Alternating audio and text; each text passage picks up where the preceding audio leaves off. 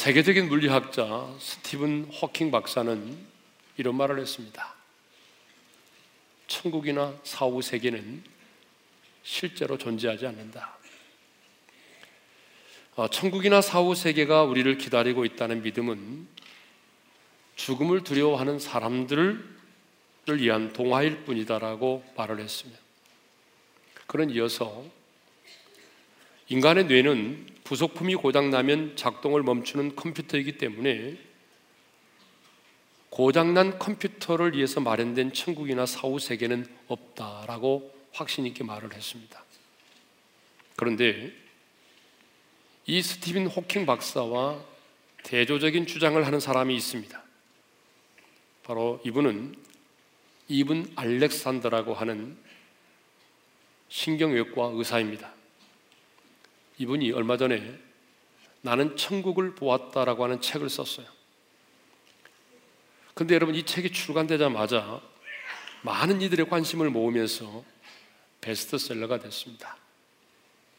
그동안 천국을 보고 경험했다는 많은 사람들이 책을 내곤 했지만 비성경적 내용으로 인하여 많은 사람들로부터 비판을 받아왔습니다. 그런데 이 책은 나오자마자 베스트셀러가 된 것입니다. 그것은 이 책을 쓴 이분 알렉산더라고 하는 저자의 화려한 이력 때문이 그렇습니다. 아, 이분 알렉산더 박사는 과학 학술지에 150편 이상의 논문을 기재한 적이 있고 국제의학 컨퍼런스에 200개 이상 논문을 발표할 만큼 인간의 뇌와 의식의 작용에 관해서 뛰어난 업적을 쌓은 세계적인 뇌의학자입니다. 그리고 또 하버드 신경외과 의사입니다.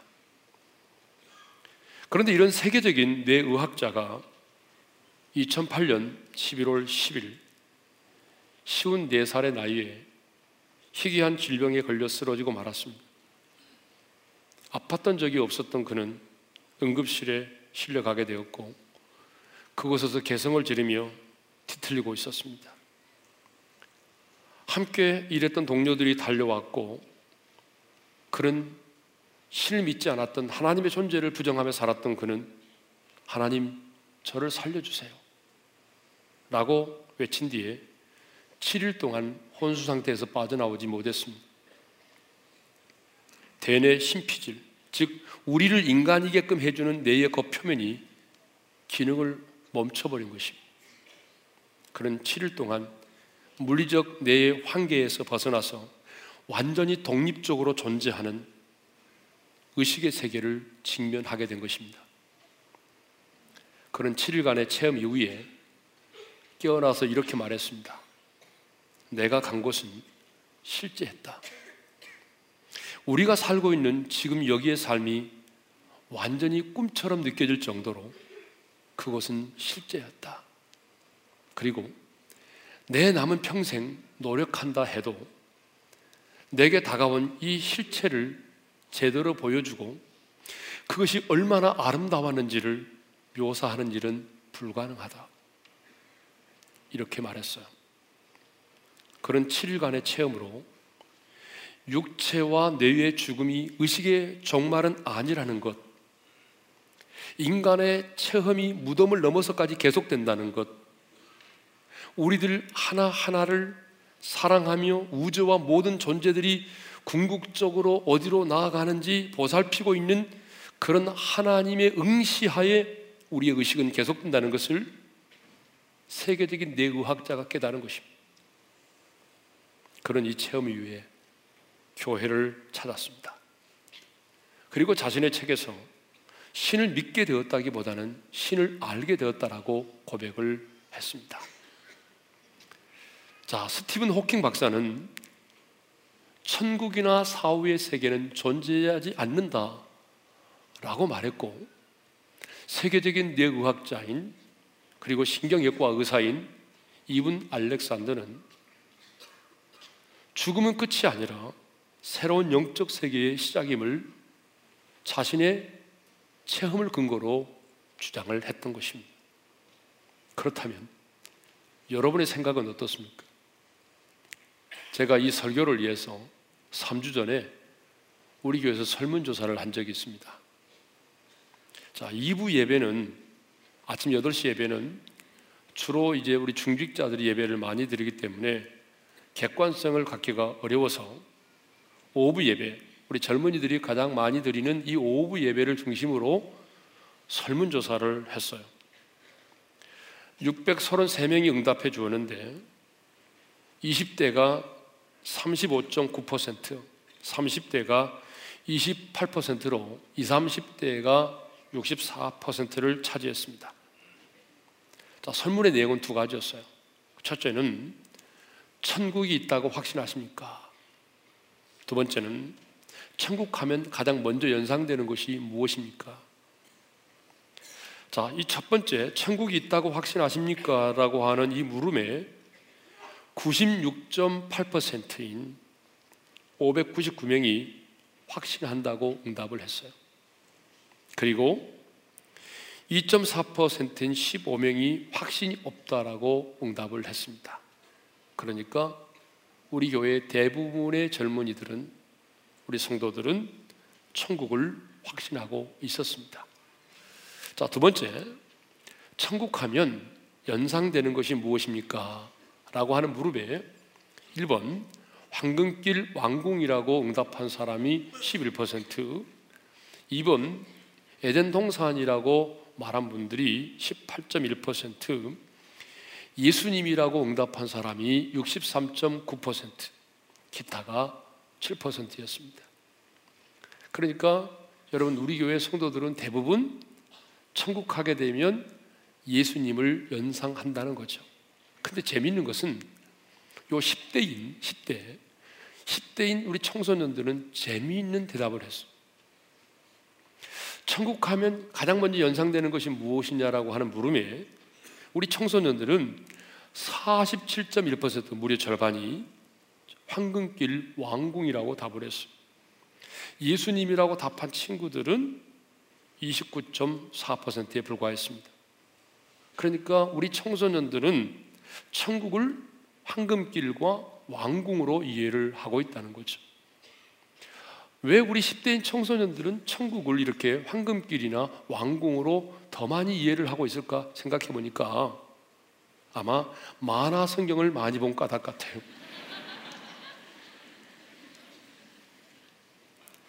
자, 설문의 내용으로 보게 되면 우리 교회 성도들은 대부분 천국에 대한 확신을 가지고 있고요. 그 천국의 중심이 바로 예수 그리스도라고 하는 사실도 알고 있었습니다. 사랑하는 성도 여러분, 천국과 지옥은 실제로 존재합니다.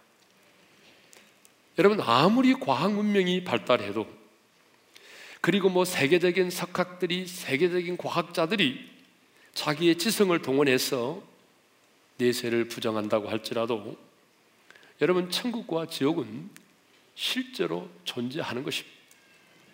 우리가 그것을 확신하는 이유는 누가 천국을 경험하고 돌아와서 우리에게 말을 해줬기 때문이 아니라 절대 진리인 성경이 우리에게 천국과 지옥을 말씀하고 있기 때문에 그렇습니다. 진리신 예수 그리스도가 친히 천국과 지옥에 대해서 말씀하셨기 때문입니다. 자, 그렇다면 여러분, 우리의 신앙생활의 목표는 누가 뭐라고 해도 여러분 천국이어야 되지 않겠습니까? 여러분 한번 생각해 보십시오. 예. 우리가 이렇게 믿음의 선한 싸움을 싸우고 있는데 믿음의 선한 싸움을 싸우고 있는 지금 우리의 인생 가운데 우리의 삶 가운데 지금 우리가 누릴 수 있는 하나님의 나라가 없다면 아니 우리가 믿음의 선한 싸움을 싸우고 달려갈 길을 마쳤을 때 주께서 우리를 위하여 예비해 놓으신 그 완성된 하나님의 나라, 새 하늘과 새 땅이 없다고 한다면 여러분 우리의 신앙은 무슨 의미가 있겠습니까? 아무 의미가 없는 거죠.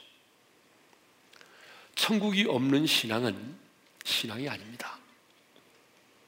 여러분 천국이 없는 소망은 소망이 아니에요.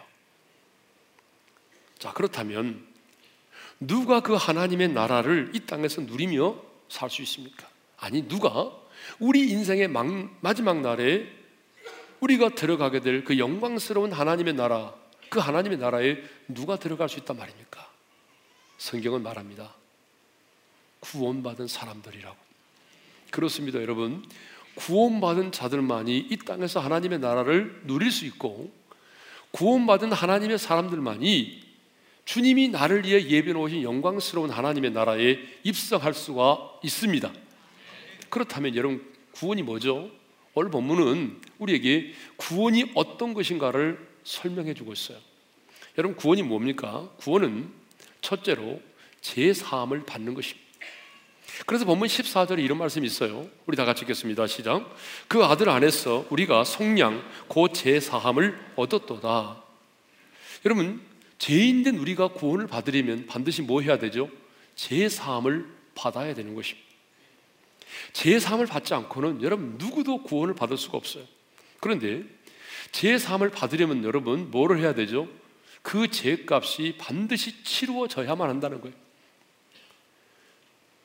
그 죄값이 치루어지지 않고는요, 누구도 그 죄를 사함 받을 수가 없어요. 왜 그러죠? 우리 하나님이 의로우신 분이기 때문에 그래요. 어떤 분은 그래요. 뭐 하나님 전능하신 하나님이시라면서 뭐 전능하신 하나님이 그 죄를 사하기 위해서 뭐 예수를 보내고 뭐 죽게 하고 그럴 필요 뭐 있어요?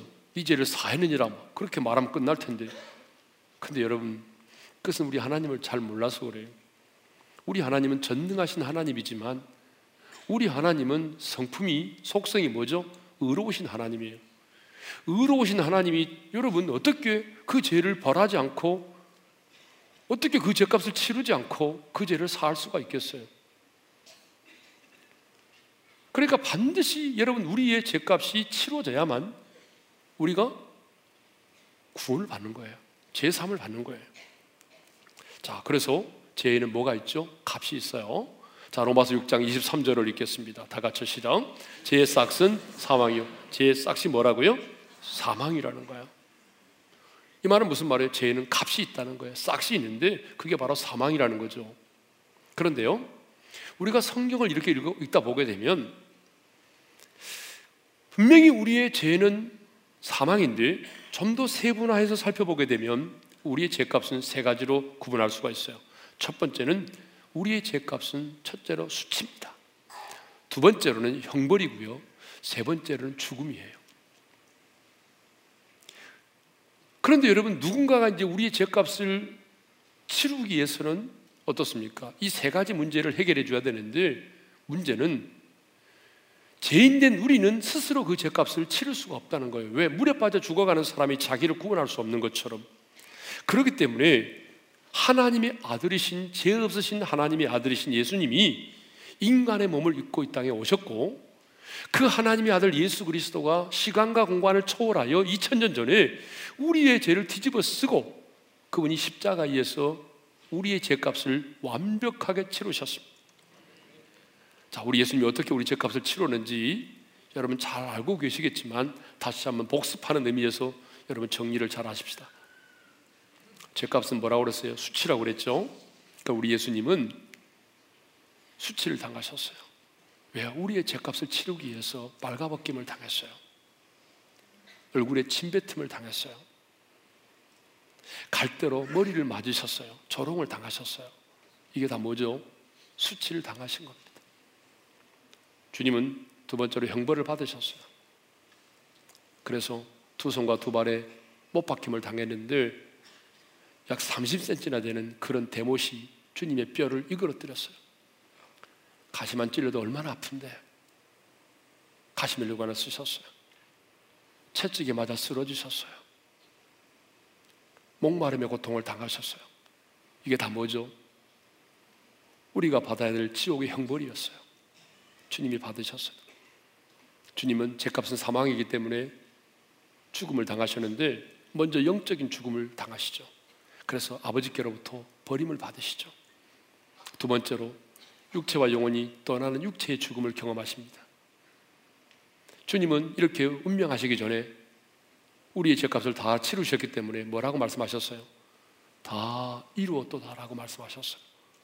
여러분 다 이루었도다라고 하는 말씀이 헬라어 단어로 테텔레스타이라고 하는 말인데 이 말의 뜻이 뭐죠?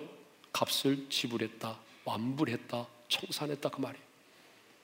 주님은 십자가에 달려 죽으사 수치를 당하시고 형벌을 받으시고 죽으심으로 우리의 죄값을 완벽하게 지불하셨습니다. 할렐루야. 그렇기 때문에 오늘 우리가 그 예수를 믿으면 그 예수님께서 십자가의 상에서 흘리신 그 피, 그 피로 여러분 우리의 죄가 사함을 받는 것입니다. 왜? 주님이 죄값을 치르셨기 때문에 그 피가 우리 죄를 사할 수 있는 것입니다. 두 번째로 구원이 뭐냐? 오늘 보면 이렇게 말합니다. 흑암의 권세에서 건짐을 받는 것이라고. 여러분 13절을 읽겠습니다. 다 같이 시작. 그가 우리를 흑암의 권세에서 건져내사 그의 사랑의 아들의 나라로 옮기셨으니 우리 한번 따라서 합시다. 흑암의 권세에서 건져내사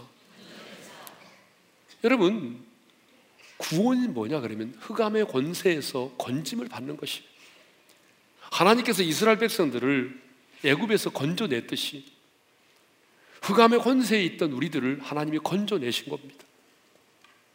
사도 바울도 아그리파 왕 앞에서 자신이 어떻게 하나님을 믿게 되는지를 간증하면서 이렇게 말한 적이 있어요.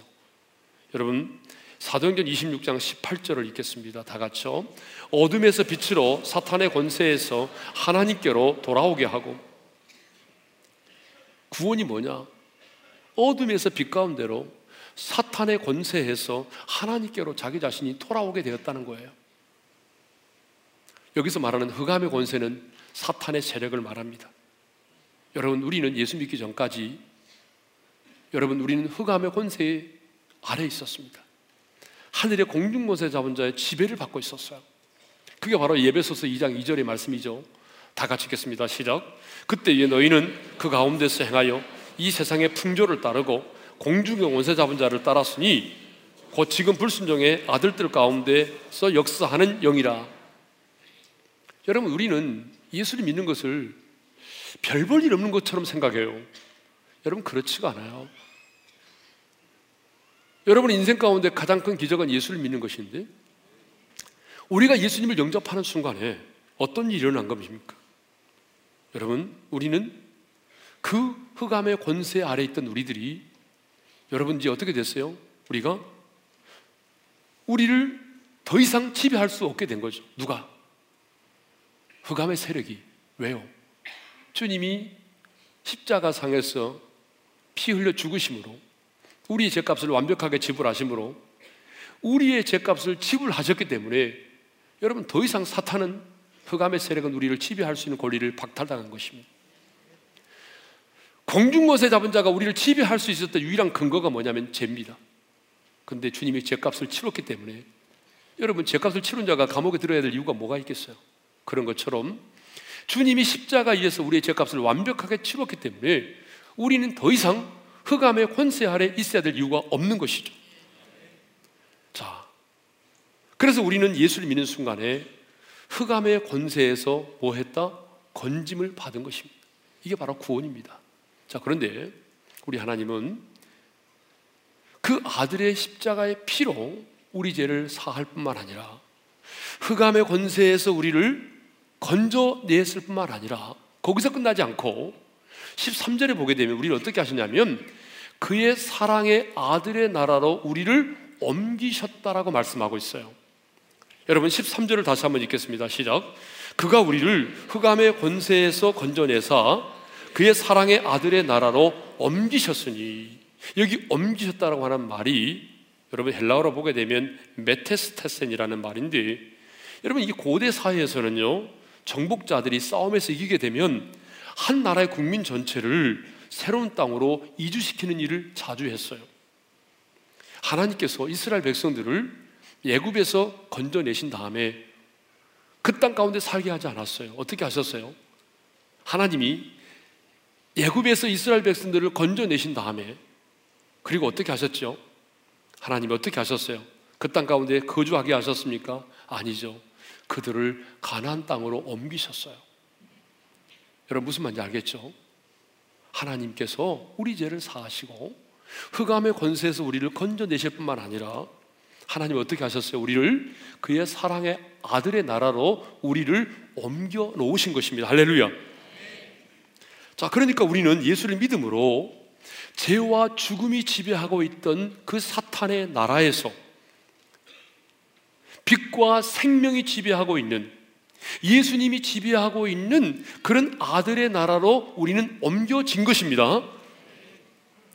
예수를 믿는 순간 흑암의 권세에서 하나님이 우리를 건져내셔서 마귀를 멸하시고 승리하신 그래서 예수 그리스도가 지배하고 다스리는 그 아들의 나라로 우리를 옮겨 놓으신 것입니다.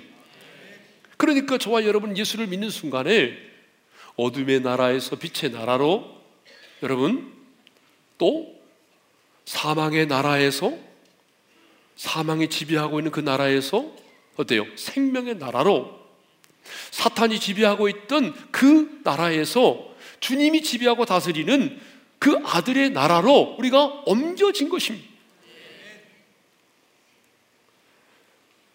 아, 우리는 얼마 전에 세기의 장례식을 봤어요. 남아공의 만델라 전 대통령이 장례식을 치르는데 여러분 각국의 참 유명한 지도자와 정상들이 그 장례식에 어, 참석을 했어요. 수십억의 지구촌 인구들이 사람들이 TV를 통해서 그 중계되는 장례식 상황을 보았어요. 여러분 그 장례식을 보면서 여러분 무슨 느낌을 가지셨어요? 여러분 이 장례식이 좀 희한하다, 이상하다 그런 생각이 안 들었어요. 여러분 장식 치르는데 보니까 사람들이 어떻게 하던가요? 막 춤을 추면서 노래를 부르잖아요. 축제잖아요, 축제. 여러분 물론 뭐 수화를 하는 사람 명토리를 좀 하고 그랬지만 여러분 왜 장례식을 치르는데 사람들이 막 춤을 추고 노래를 부르죠? 여러분 기독교 국가에 남아공은 기독교 국가입니다. 그래서 여러분 남아공의 사람들은 뭘 아냐면 죽음이라고 하는 게 뭐냐? 흑암의 권세에서 건짐을 받아서 사랑의 아들의 나라로 옮겨지는 게 죽음이라고 믿고 있었어요. 그래서 그들은 죽음을 축제로 여기지 여러분 우리처럼 그렇게 예도하지 않아요. 그래서 여러분 우리 교회도 성도님들 돌아가시면 우리가 영결식을 하지 않아요. 영원한 이별이 아니기 때문에 이 세상에서 그 영혼이 육체의 장막을 벗고 하나님의 나라로 이민을 가는 것이기 때문에 우리는 우리 성도가 돌아가시면 예배를 어떻게 드리죠? 천국 백성 환송 예배로 드리는 거예요. 오늘 그 영혼이 하나님의 나라로 이민 가셨다는 거예요. 그래서 우리는 천국 백성 환송 예배를 드리는 것입니다. 그야말로 하나님의 사람에게 있어서 죽음은 축제가 되는 거죠. 왜? 그 사랑의 아들의 나라로 옮겨질 것이니까. 자, 그렇다면 그의 사랑의 아들의 나라는 어떤 것을 말하죠? 자, 그 사랑의 아들의 나라. 아들은 여기서 예수 그리스도를 말하니까 예수 그리스도의 나라를 말합니다. 그러니까 예수 그리스도가 지배하고 다스리는 나라를 성경은 뭐라고 말하냐면 그것을 천국이라고 말하고 있어요. 그러면 왜 천국을, 왜 하나님의 나라를 그 사랑의 아들의 나라라고 표현할까요? 흑암의 권세에서 건져내사 천국으로 옮기셨느니라 이렇게 하면 되는데 천국이라는 표현을 쓰지 아니하고 왜 사랑의 아들의 나라로 옮겼다 이렇게 말할까요? 그것은 아주 중요합니다. 천국의 시작이 바로 하나님의 아들 예수 그리스도이시기 때문에 그렇습니다. 천국의 시작이 하나님의 아들 예수 그리스도이시고 천국의 핵심과 천국의 중심이 천국의 주인이 바로 예수 그리스도이시기 때문에 그래요. 여러분 천국은 어떻게 시작이 됐습니까? 하나님의 아들 예수 그리스도가 인간의 몸을 입고 이 땅에 오셔서 십자가에 죽으시고 그 십자가상에서 우리 죄값을 완벽하게 지불하시고 부활하심으로 말미암아 하나님의 나라가 이 땅 가운데 시작이 되었습니다. 그러니까 하나님의 나라의 시작은 언제죠? 예수님이 이 땅에 오셔서 십자가 죽으시고 부활하심으로 말미암아 시작이 된 것입니다. 천국이 뭐예요? 왕 대신 주님의 통치가 있는 거예요. 주님의 다스림이 있는 것이 바로 천국입니다. 그렇기 때문에 여러분 천국은요 아무나 들어가는 게 아닙니다. 뭐 들어가고 싶다고 들어가는 게 아니에요.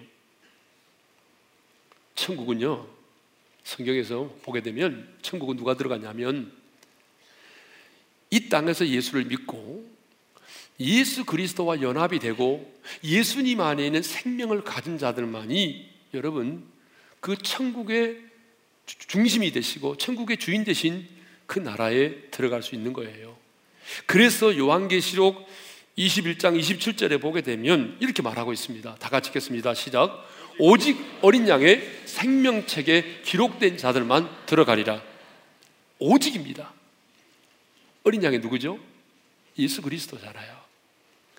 그러니까 여러분 예수 그리스도를 믿고 예수님과 연합되고 예수님의 생명을 가진 자들만이 여러분 예수님이 지배하고 다스리는 그 천국에 들어갈 수 있다 그 말이에요.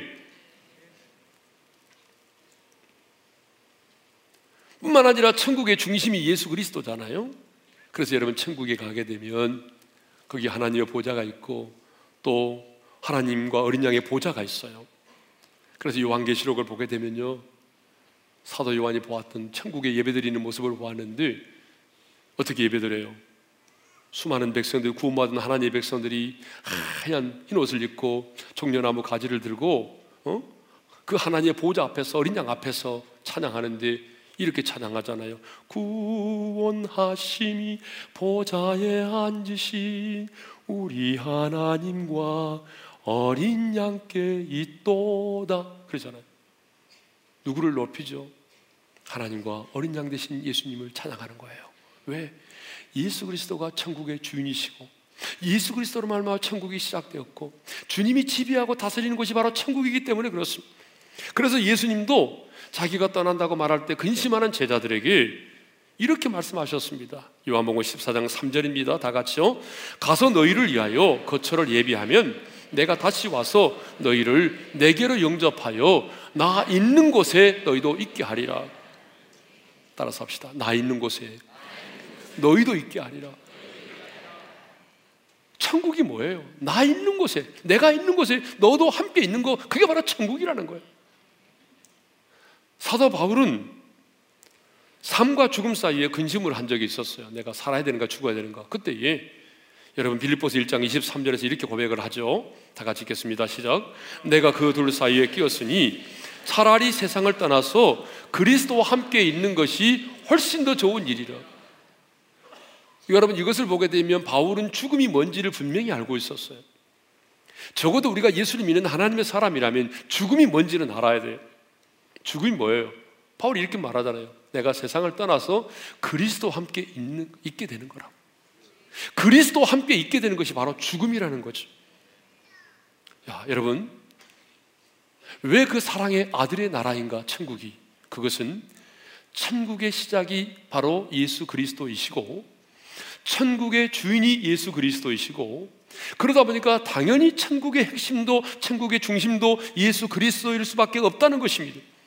그러므로 여러분, 천국이 아무리 아름다워도 여러분 그곳에 우리 주님이 계시지 않는다면 그것은 천국일 수가 없는 것입니다.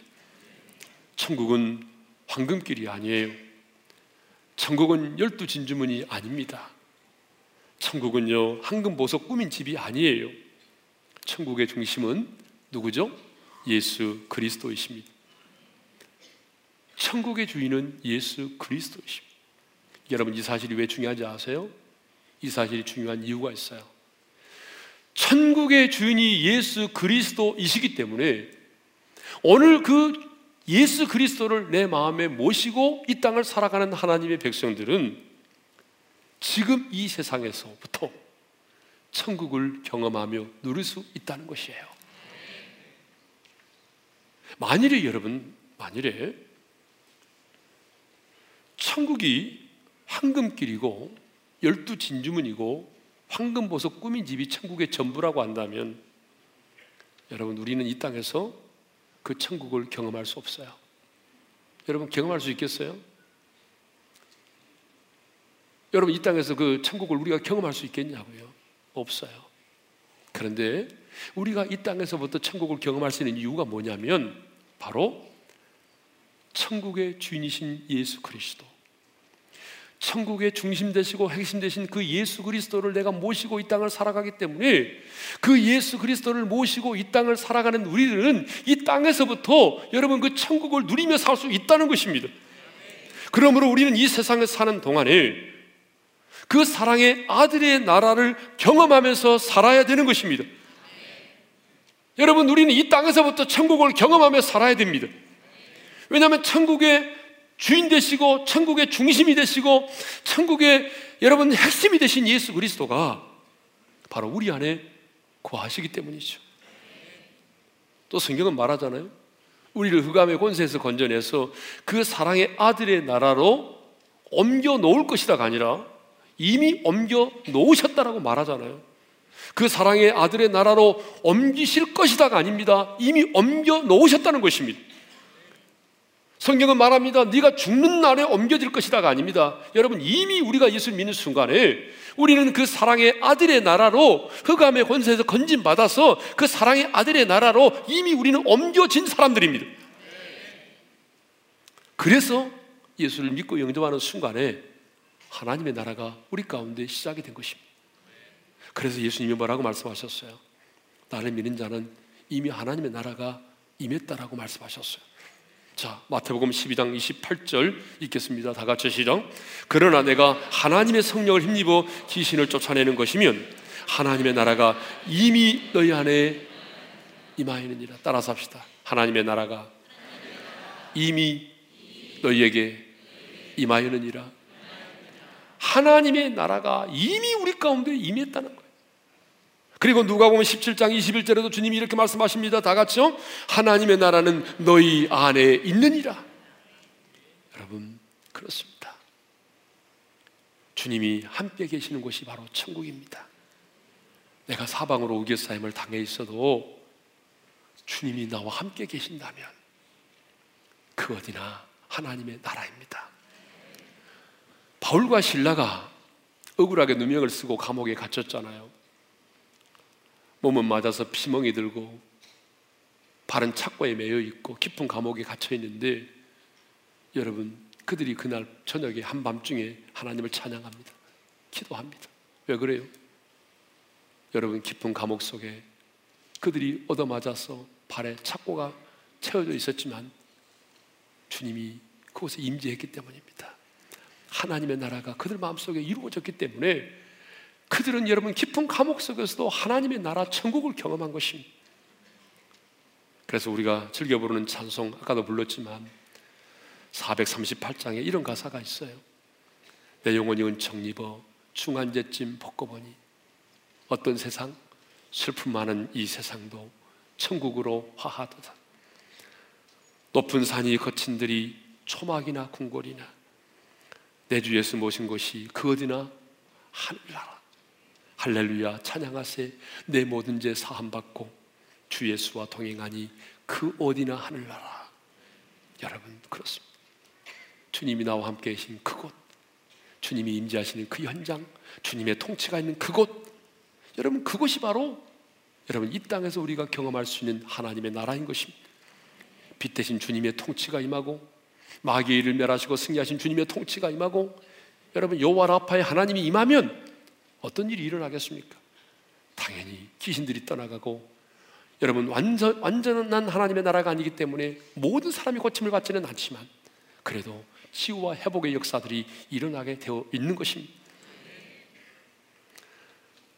그 아들의 나라는 어떤 나라라고 말하죠?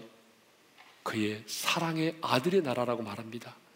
무슨 말입니까? 아들이 지배하고 다스리는 하나님의 나라는 하나님의 사랑이 충만한 곳이라는 거잖아요.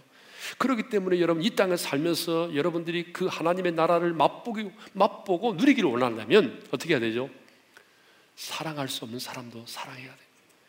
용서할 수 없는 사람까지 내가 용서하고 사랑할 수 없는 사람을 사랑할 때에 미움과 증오가 떠나가고 그 현장 속에 여러분 주님의 나라가 임하는 것입니다. 미움과 분노와 증오를 품고 살아가는 사람의 마음 속에는 절대로 하나님의 나라가 임할 수 없어요. 그래서 바울은 로마서 14장 17절에서 하나님의 나라를 이렇게 설명하고 있습니다. 다 같이 읽겠습니다. 시작. 하나님의 나라는 먹는 것과 마시는 것이 아니요 오직 성령 안에 있는 의와 평강과 희락이라.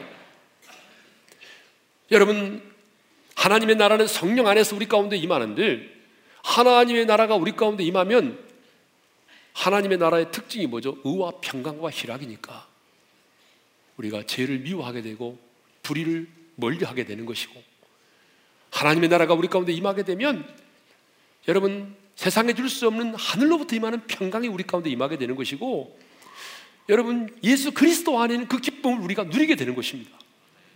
그게 바로 심령의 천국이 임하는 거죠. 여러분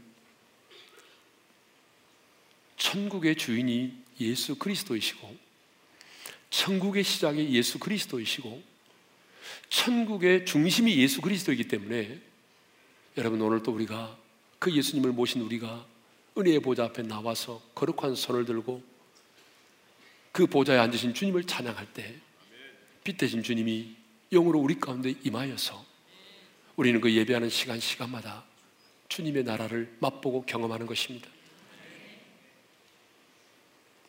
그런데 놀라운 사실은 이 땅에서 그 사랑의 아들의 나라를 누리며 사는 자가 완성된 하나님의 나라, 다시 말하면 천국을 소망하며 산다는 거예요.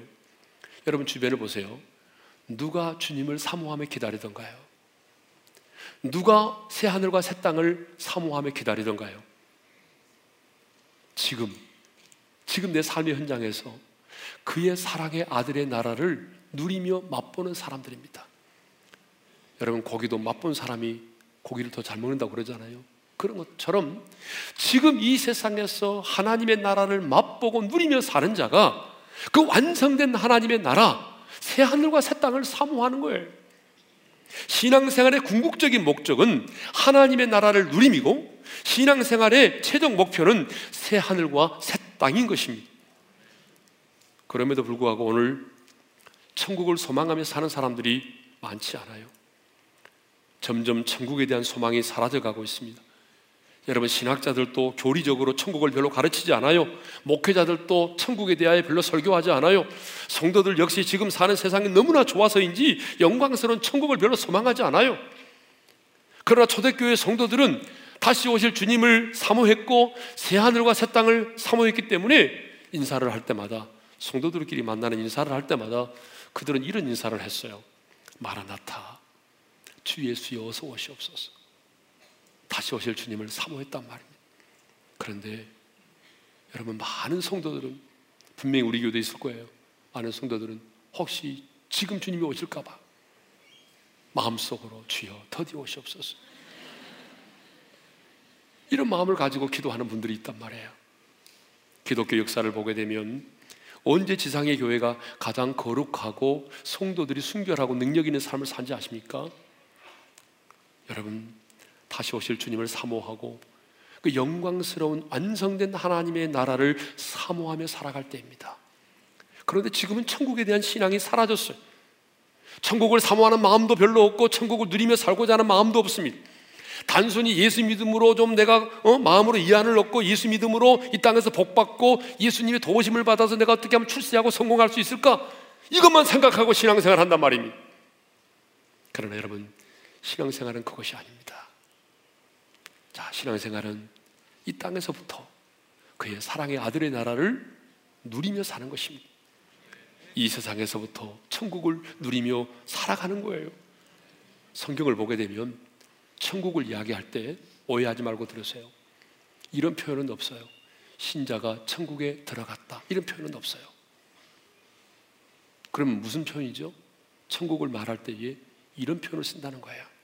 아까도 우리가 바울이 말했고 예수님이 말씀하신 것처럼 천국을 말할 때마다 그리스도와 함께 있게 된다는 표현을 쓴다는 거예요.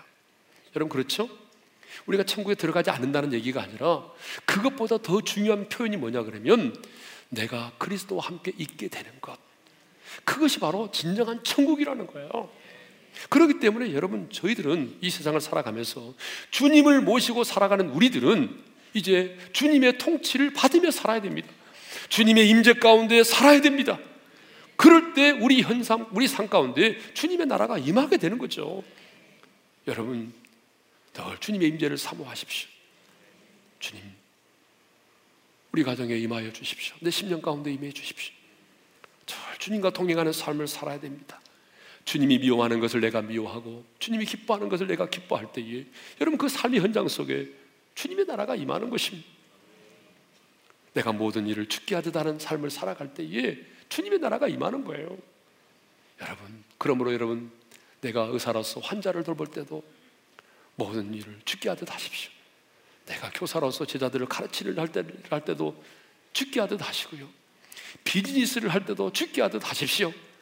그래야만 하나님의 나라를 누리는 것입니다. 주님 때문에 내가 손해보고 왕따당하고 핍박받을 때 여러분 그때 주님의 나라가 임하는 것입니다. 예? 여러분 누가 행복한 사람입니까? 돈이 많은 사람이에요? 여러분 인기와 명예를 누리는 사람이에요? 아닙니다. 하나님의 사람에게 있어서 가장 행복한 사람은요, 바로 이 사람입니다. 지금, 지금 이 땅에서 하나님의 나라를, 그 아들의 나라를 풍성하게 누리며 사는 자입니다. 주님은 여러분의 가정이 주님이 임재하고 주님이 함께 하시는 가정의 천국이 되기를 원하십니다. 주님은 여러분의 심령 속에 세상에 줄 수 없는 평안과 기쁨이 임하는 그런 심령의 천국이 임하기를 원하고 주님은 여러분의 일터가 여러분의 직장이 단순한 여러분 생계의 수단으로서의 일터가 아니라 주님이 지배하고 다스리는 바로 천국이 되기를 원하는 것입니다. 그래서 여러분의 직원들이 나는 천국으로 출근한다. 어떤 책의 제목처럼 정말 출근하기를 사모하는 그런 직장, 그런 직장이 되어야 합니다. 누가 행복한 사람이라고요? 이 땅에서 하나님의 나라를 그 아들의 나라를 풍성하게 누리며 사는 사람입니다. 여러분 가정에서 직장에서 여러분의 마음 속에서 그 하나님의 나라를 풍성하게 누리며 살다가 주님이 내 영혼을 오라 하는 그날에 그날이 언제인지 모르겠지만 가장 환하고 가장 밝고 가장 평안한 모습으로 천사들의 인도를 받으면서 우리 영혼이 하나님의 나라에 입성할 수 있기를 주님의 이름으로 축원합니다. 자 오늘 주신 말씀을 마음에 새기면서 아까 불렀던 찬양인데 내 영혼이 은총 입어 중한제쯤 복고 보니 찬양하십시다. 내 영혼이 은총 입어 중한제쯤 복고보니 슬픔 많은 이 세상도 천국으로 아 주의 얼굴 뵙기 전에 주의 얼굴 뵙기 전에 멀리 뵙던 하늘나라 내 맘속에 내 맘속에 이뤄지니 날로 날로. 가까운 높은 산이 거친 들이 높은 산이 거친 들이 소망이다 궁궐이다 내 주 예수 오신 곳이 그 어디나 하늘나라. 할렐루야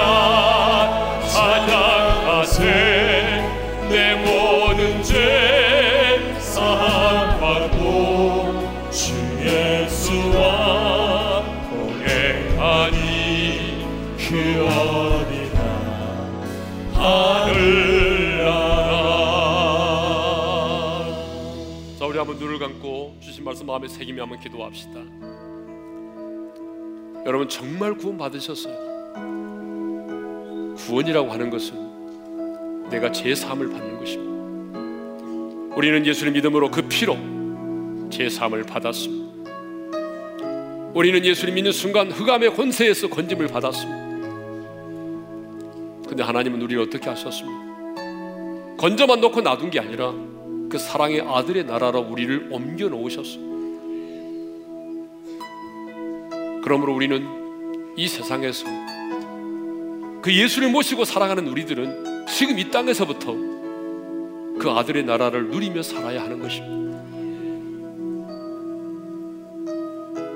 여러분의 삶의 현장 속에서 주님의 통치를 받으시고 모든 일을 죽게 하듯 해서 여러분 여러분의 삶 속에 이루어지고 있는 하나님의 나라를 맛보셔야 됩니다. 누군가를 미워하고 증오하고 있다면 여러분 그는 사랑의 아들의 나라를 경험할 수 없어요. 용서할 수 없는 사랑까지 용서하고 사랑할 수 없는 사랑까지 사랑할 때 아니 내가 주님 때문에 핍박받고 손해 당할 때에 여러분 그 현장 속에 주님의 나라가 임하는 것입니다. 그 하나님의 나라를 누리며 사는 자가 다시 오실 주님을 사모하고 천국을 완성된 천국을 사모하는 것입니다. 우리 세 가지 기도하겠습니다. 첫 번째, 하나님 나를 구원해 주셔서 감사합니다. 그 피로 내 죄를 씻어 주셔서 감사합니다. 흑암의 권세에서 나를 건져 주심을 감사합니다. 두 번째, 주님 내가 지금 이 땅에서 주님의 나라를 누리게 도와주십시오. 사랑의 아들의 나라를 풍성하게 누리게 도와주십시오. 주님이 미워하는 것을 내가 미워하고 주님이 싫어하는 걸 내가 싫어하고 주님이 좋아하는 건 내가 좋아하게 하시고 모든 일을 죽게 하듯 하게 하시고 사랑하게 도와주셔서 내 가정 속에 가정의 천국 내 마음 속에 심령의 천국 내가 몸담고 있는 내 일터 가운데 직장의 천국이 이루어지게 도와주시옵소서. 두 번 세 번째 천국을 사모하는 기도를 하십시오. 주님 주 예수여 오시옵소서. 내가 영광스러운 하나님의 나라를 사모합니다. 우리 이 세 가지 감사와 지금 하나님의 나라를 누림과 그리고 천국을 사모하면서 우리 다 같이 주여 한번 외치고 함께 기도하며 나가십시다. 주여! 할렐루야! 하나님 아버지 감사드립니다. 하나님 우리를 죄에서 구원해 주셔서 감사합니다. 하나님 그 피로 죄사함을 얻게 해주셔서 감사합니다. 주님 십자가에서 우리의 죄값을 지불하심으로 말미암아 하나님 모든 죄로부터 사함을 얻게 하시고 아버지 하나님이여 영감의 권세에서 건진받게 하여 주셔서 감사합니다. 어둠에서 아버지 하나님 빛으로 사탄의 나라에서 하나님의 주님이 지배하고 다스리는 아들의 나라로 우리를 옮겨주셔서 감사합니다. 하나님 아버지 이제 우리가 하나님 아버지 이 땅에서 그 하나님의 나라를 누리며 살기를 원합니다. 하나님 주님 그 사랑의 나라를 누리며 살게 도와주시옵소서 주님의 통치를 받게 하시고 주님이 미워하는 것을 내가 미워하게 하시고 주님이 기뻐하는 것을 내가 기뻐하게 하시고 뿐만 아니라 아버지 모든 일을 주지 않게 하시고 미움과 증오를 물리치고 사랑할 수 없는 사랑까지도 사랑하게 도와주셔서 하나님 내 가정 속에 아버지 하나님 내 심령 속에 우리 직장 가운데 천국이 임하게 도와주시고 그 천국을 누리며 살게 하시고 천국을 누리며 살게 하지만 하나님 다시 주님을 사모하게 하시고 영광스러운 완전한 하나님의 나라를 사모하며 살아갈 수 있도록 하나님께서 우리 가운데 은혜를 베풀어 주시옵소서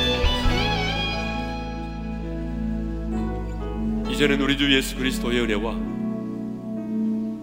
하나님 아버지의 영원한 그 사랑하심과 성령님의 감동하심과 교통하심과 축복하심이 이 땅에서 그 사랑의 아들의 나라를 풍성하게 누리며 살고 다시 오실 주님을 사모하며 그 천국을 사모하는 산 소망 가운데 살기를 원하는 모든 지체들 위해 이제로부터 영원토록 함께 하시기를 축원하옵나이다. 아멘.